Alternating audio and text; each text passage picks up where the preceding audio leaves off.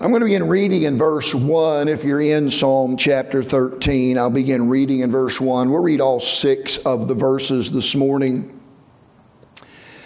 David writes, How long wilt thou forget me, O Lord? Forever? How long wilt thou hide thy face from me? How long shall I take counsel in my soul, having sorrow in my heart daily? How long shall mine eye, my enemy be exalted over me? Consider and hear me, O Lord my God. Lighten mine eyes lest I sleep the sleep of death. Lest mine enemies say, I have prevailed against him, and those that trouble me rejoice when I am moved. But I have trusted in thy mercy. My heart shall rejoice in thy salvation. I will sing unto the Lord because he hath dealt bountifully with me. We don't know for sure the exact circumstances in which David penned these words, but what we do know is that he was going through a dark time. And by his own admission, he was struggling to see God. Have you ever gone through a, a dark time when you struggle to, to see God? Uh, a, a dark time that seemed like it would never end. Maybe it was a prolonged season of illness or chronic pain. It could have been a feeling of abandonment or rejection or betrayal that made it feel so dark. Maybe it was the devastating end of a relationship or the unexpected loss of a job and all that goes with it. For some among us, that time may be right now. During the holidays, as you struggle with the loss of a friend or a loved one who wasn't around the table on Thursday and won't be around the table for the Christmas celebration either. Believe me, we understand that.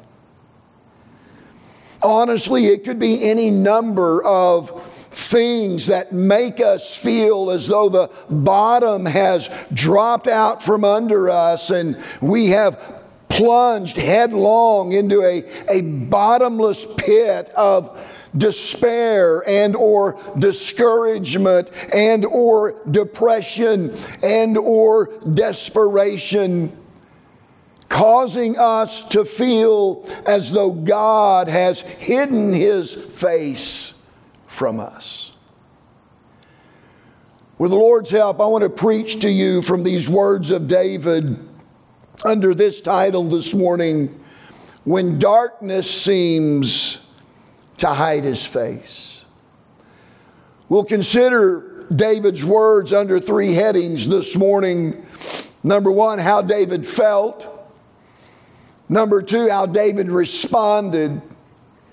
And then finally, what David did. So let's, let's begin our time this morning with this how David felt. I'm sure you caught the recurring question at the beginning of this psalm. We read it four times. It was, How long? Perhaps you've been through a time when it seemed that every day you were asking yourself, How long is this going to last? It's like life is, is moving in slow motion, and you're not sure that it's ever going to get better. Some of us have been in situations where it just seems there, there seems to be no light, if you will, at the end of the tunnel. It's like we're totally blind. We don't know what to do. We don't know where to turn. We don't see any help in sight. And that's hard for sure. But it's not the hardest part of a time like this. The hardest part is not the depth of our struggle, how bad it is on a day. It's not even the darkness of it, how uncertain it is in a moment, though that's not easy to deal with either. I submit to you this morning that the hardest part of a time like this is the duration of it. That's the amount of time that it goes on. That was David's difficulty, was it not? How long? How long? How long? Four times. How long? Most of us could go through just about anything if we only knew how long it was going to last. But it's the uncertainty of not knowing the length of suffering that is the hardest.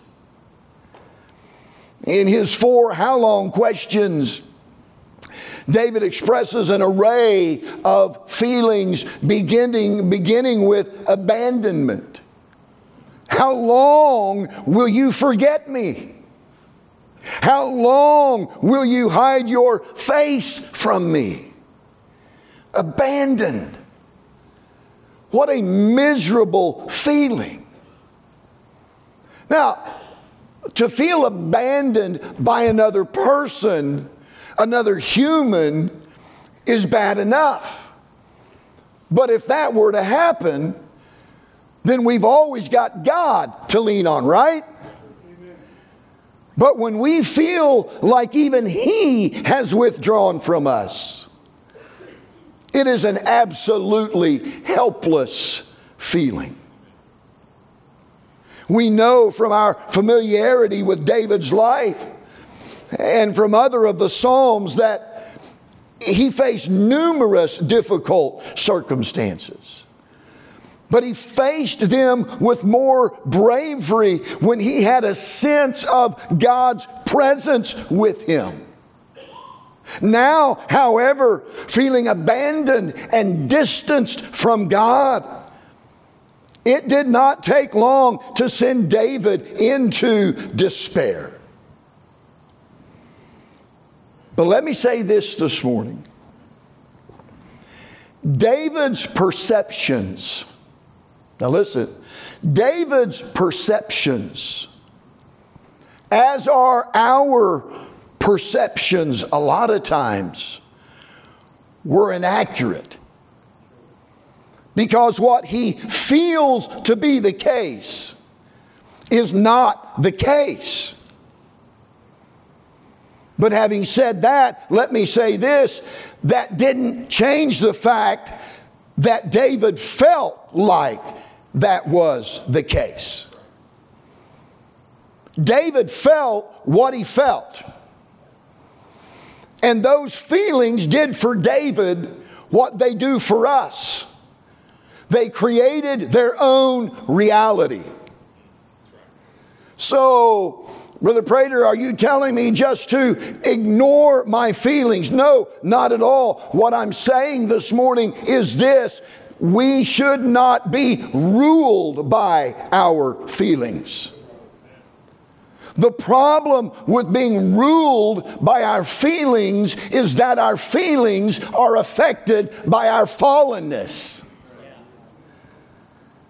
So instead, listen, instead of relying on what we feel to be true, we must rest on what we know to be true. And what we know to be true, whether we feel it or not, church, what we know to be true is this God said in His Word that He would never leave us nor forsake us. In the book of Isaiah, Israel as a nation felt forsaken and forgotten. But listen to what God, look at his response. He said, Can a woman forget her sucking child? That she should not have compassion on the son of her womb? Yea, they may forget. And we know that that's not probable I mean, it may, in, in some weird situation, that may possibly happen, but it's not probable. But God said, even, even if that were possible, if a, a nursing mom could somehow forget her infant, yet God said, Will I not forget thee? Behold, Isaiah 45, 16, I have graven thee upon the palms of my hands. My friend, God's care for his children is like the sun, it's constant. And even though the clouds obscure it, it doesn't mean the sun isn't there. It's always there. Now, before we look at something else that David felt, I want to share this quote with you from James Montgomery Boice on feelings of being abandoned by God. Listen to what he said. The fact that we feel abandoned itself means that we really know God is there.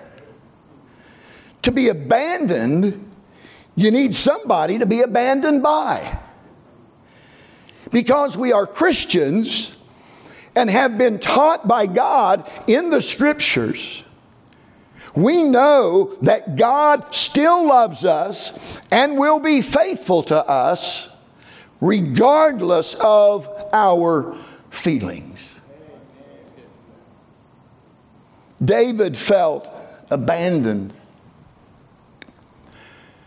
but he also felt discouraged and depressed.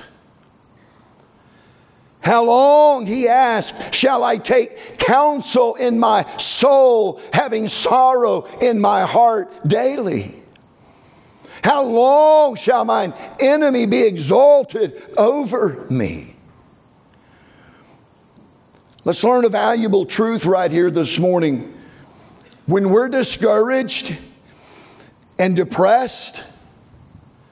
The answer is not looking within us, it is looking beyond us to the Lord. When we experience the, the kind of feelings that David described in this psalm, the worst thing that we can do is just sit and think about them. Because the more you think, the deeper you sink. But the more you release, the more you feel peace. Us sitting there and, and, and, and, and, and looking inward and thinking inward is, is like chewing on a pill that is meant to be swallowed. Why would we put ourselves through that kind of self torture? Releasing our feelings of abandonment and discouragement and depression to the Lord. Oh, listen, it brings a glorious sense of peace. Which brings us to how David responded to how he felt. David responded by crying out for help. It was wise for him not to try and, and go it alone in isolation like so many have, and, and, and, and honestly, so many are still doing. Maybe even within the sound of my voice. If you're here this morning, or if you're watching via live stream, and you're choosing to, to try and, and work through your dark time alone by yourself, please stop. Please stop. Please reach out to someone who, if nothing else, can lend a non judgmental listening ear and an empathetic heart. It's really not good for us to live in any realm of denial when the storms of life hit us. If we try and just suck it up, then we do harm to ourselves and to others around us. Recently, a pastor called me. I, I, didn't even know this pastor. To this day, I've never met this pastor. But we have a, a mutual friend who told him that he thought it would be good if he reached out to me and we were able to talk on the phone.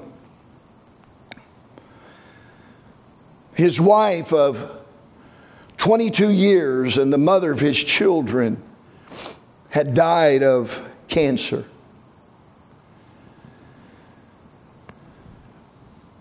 And as he shared his heart with me, I was very open and very transparent with him and shared my heart with him. And I told him that for a time after our son's death, I felt like I had to be strong. That I had to just suck it up for my family and for the ministry. And I did that for a, a good amount of time. But there finally came a day when I just could not do it anymore. And church, it was, it was like the bottom dropped out from under me emotionally. And I crashed hard. As soon as I said that, this pastor, again, whom I have never met ever, who's in his mid 40s, just began sobbing uncontrollably over the phone. For what seemed like two or three minutes, it probably wasn't that long, but it seemed to be that long. All I could do was remain silent and listen to this man sobbing and crying uncontrollably. He couldn't talk. And when he was finally able to gain some semblance of control, he said to me, Brother Prater, that's me. That's me. I didn't know that it was okay for that to happen. And he said, For two years now, I have been fighting against that very thing for the sake of my family and for the sake of my ministry. Church, listen to me today. It's okay not to be okay.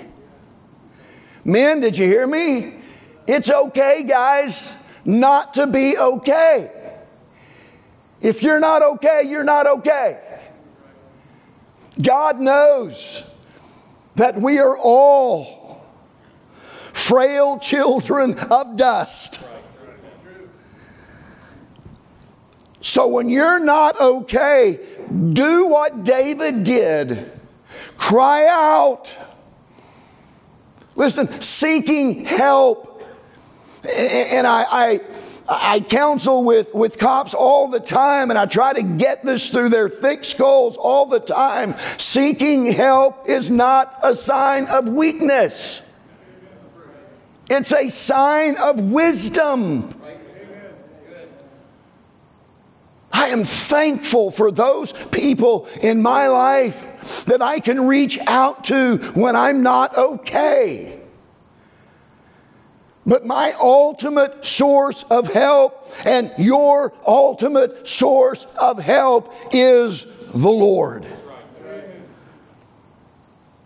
At a time when he was down and depressed and was feeling abandoned and alone, when he was so overwhelmed by the darkness, David cried out to the Lord.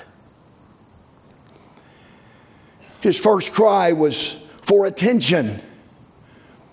Consider and hear me, O Lord my God. It's like, hey, hey, hey, hey, hey, God, look at me. Pay attention to me.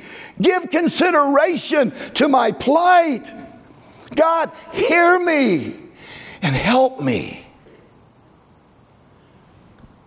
David's second plea was for illumination. He said, Lighten mine eyes. In other words, enlighten me, show me. David is pleading to God for an answer. He not only asked for a resolution to his struggles, but he was asking for an explanation as well. And can I say this this morning? It's okay for us to pray that same prayer. But be forewarned God doesn't always bring an end to our struggles or turn the lights back on and allow us to see and understand. And can I just suggest a reason why that may be true? Could it be that God wanted David and wants us to learn to trust Him as much with the lights off as we do with the lights on? The songwriter of old penned these words in the hymn Solid Rock when darkness veils his loving face. I rest on his unchanging grace. God is still God whether the lights are off or whether they're on.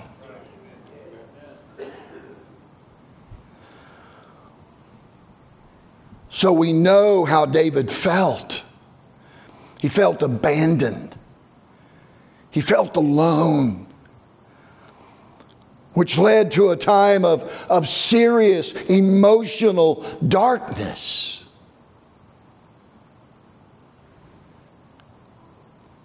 And we see how David responded to how he felt. He cried out to the Lord. And finally, we see what David did. David made a, a, a threefold commitment. And watch this, church. Don't, don't miss this, please. He did it with the lights off. It's not like he made some bargain with God and said, Hey, God, if you'll, if you'll make this all right, and if you'll turn the lights on, and if you'll let me know what's going on, then I'll do this and I'll do this. No, no. David made these commitments as far as we can tell while he was still in the dark.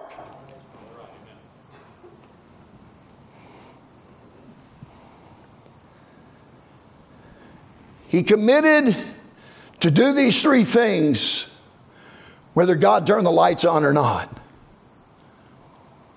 And here's what he committed to do three things.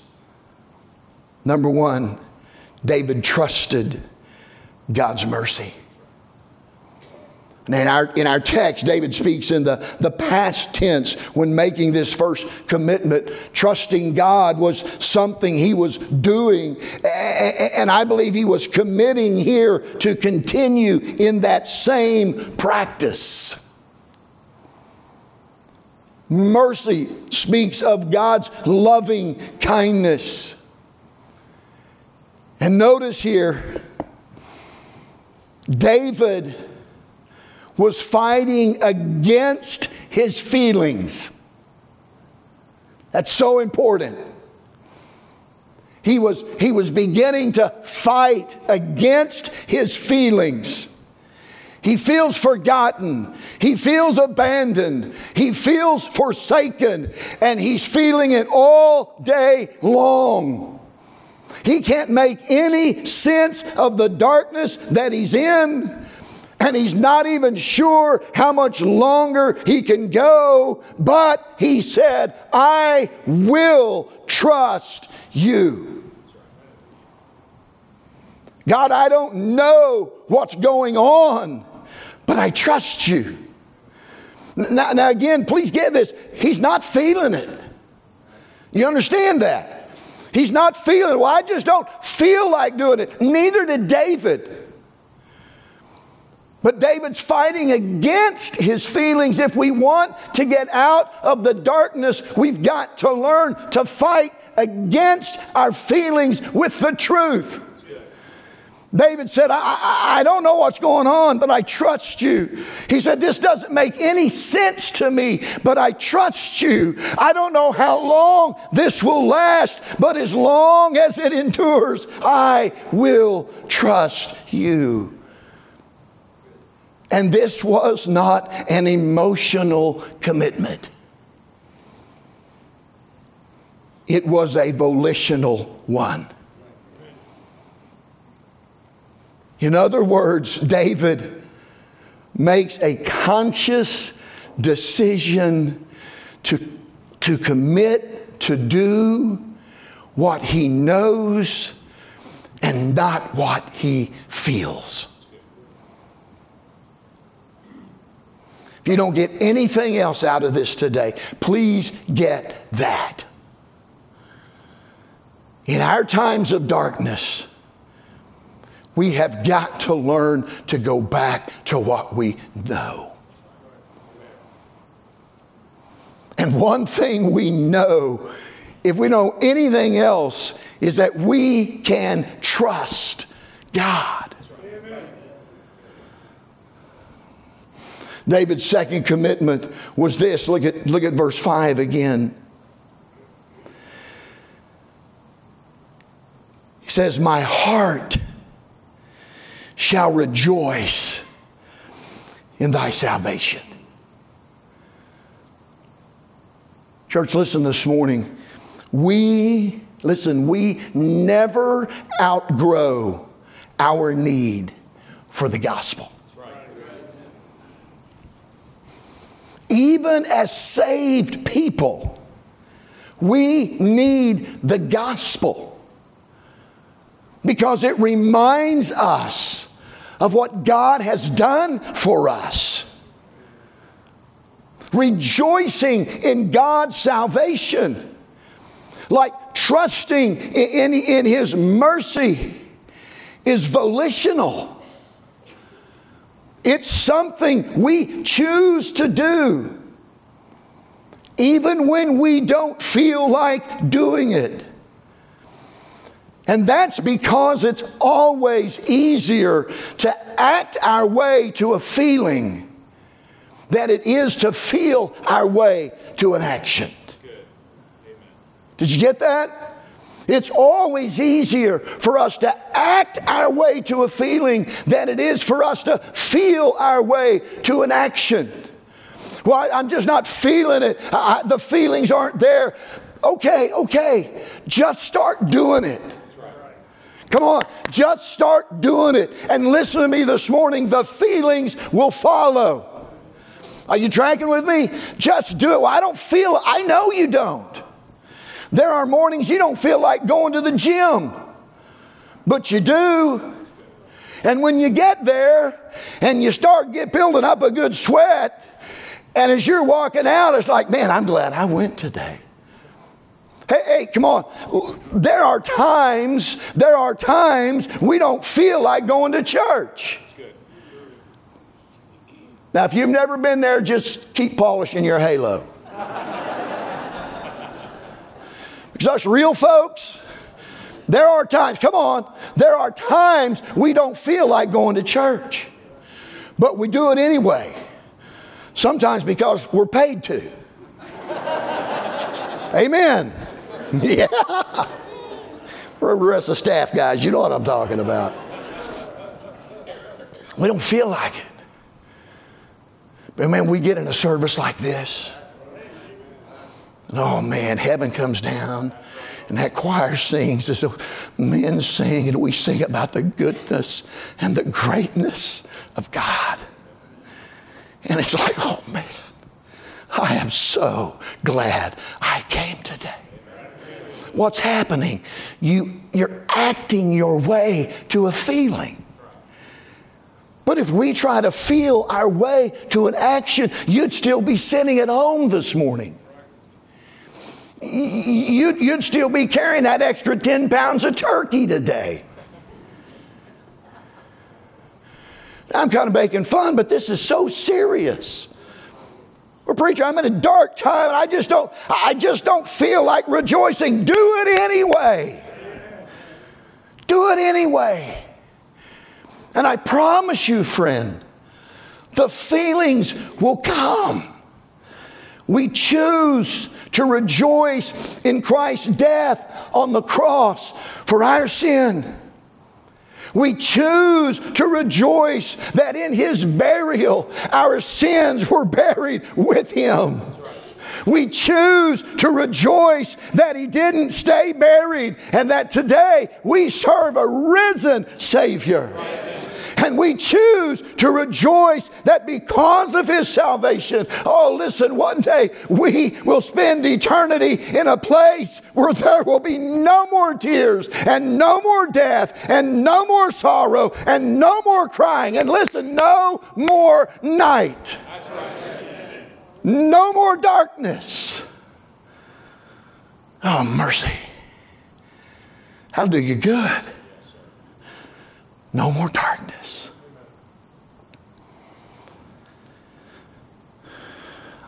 David said, I'm going to trust. I'm going to trust you, Lord. I'm going to trust in your mercy because I know you have my best interest at heart. And he said, The best I know how, I'm going to try and muster some energy to rejoice in my salvation though I'm not feeling it right now. And then David moves to this last one. David committed to singing of God's goodness. Oh, mercy. Verse 6, look at it. I will sing unto the Lord because he hath dealt bountifully with me. Singing to the Lord is such a great way to bring light into our soul. Singing is a, a sure way to both express and increase our joy even in the dark times. What did Paul and Silas do during one of the darkest days of their lives? When they found themselves unjustly prisoned. What did they do, church? They sang. And at midnight, Paul and Silas prayed and sang praises unto God. As we come to a close this morning, I've asked Brother Jesse if we could have this song sung as an invitation song because it, it, it just speaks so well to, to this last point about God's goodness. So, here in a moment, I'm going to ask you to stand. And while this song is being sung, this is our invitation. And I want to ask you to respond in a way that would, would best honor the Lord and, and, and be obedient to His leading. It could be this morning that you're in a dark place right now for whatever reason. And sadness has, has overtaken you like a, a giant wave that's crashing onto the shore. And in your spirit, you just feel crushed by the, by the weight of it all. You may be here this morning or maybe watching online, and it, it feels like you're walking through the valley of the shadow of death, but God isn't with you. And, and, and there doesn't seem to be a path anywhere that can lead you out. Friend, I want to encourage you this morning to lean into your faith in the Lord Jesus Christ more than you ever have. So we stand to our feet, lean into the truth of God's word that tells us that He will never leave us nor forsake us. Lean in to the truth that the God on the mountain is the God in the valley, and that the God of the good times is the God of the bad times, and that the God of the day is the God of the night. Will you say amen? amen? Heavenly Father, we come before you this morning. And Lord, I thank you for orchestrating and arranging this service. And God, no doubt, there are some good Bible believing, godly men and women and young adults and maybe teenagers who right now, life just seems so dark emotionally. God, it could be for any number of reasons, as we've already said. But Lord, they can relate to David. It's not that they don't know you or they don't want to live for you, it's that they're human and they don't understand right now, and they're confused right now, and they're struggling right now. And Lord, they needed to hear this morning that in the midst of their darkness, there is a way to get out. And it's by trusting you and rejoicing in their salvation and singing of the goodness of God. Lord, help us today in Jesus' name. Amen. As Brother Jesse sings, you come this morning, church. Don't wait. You come.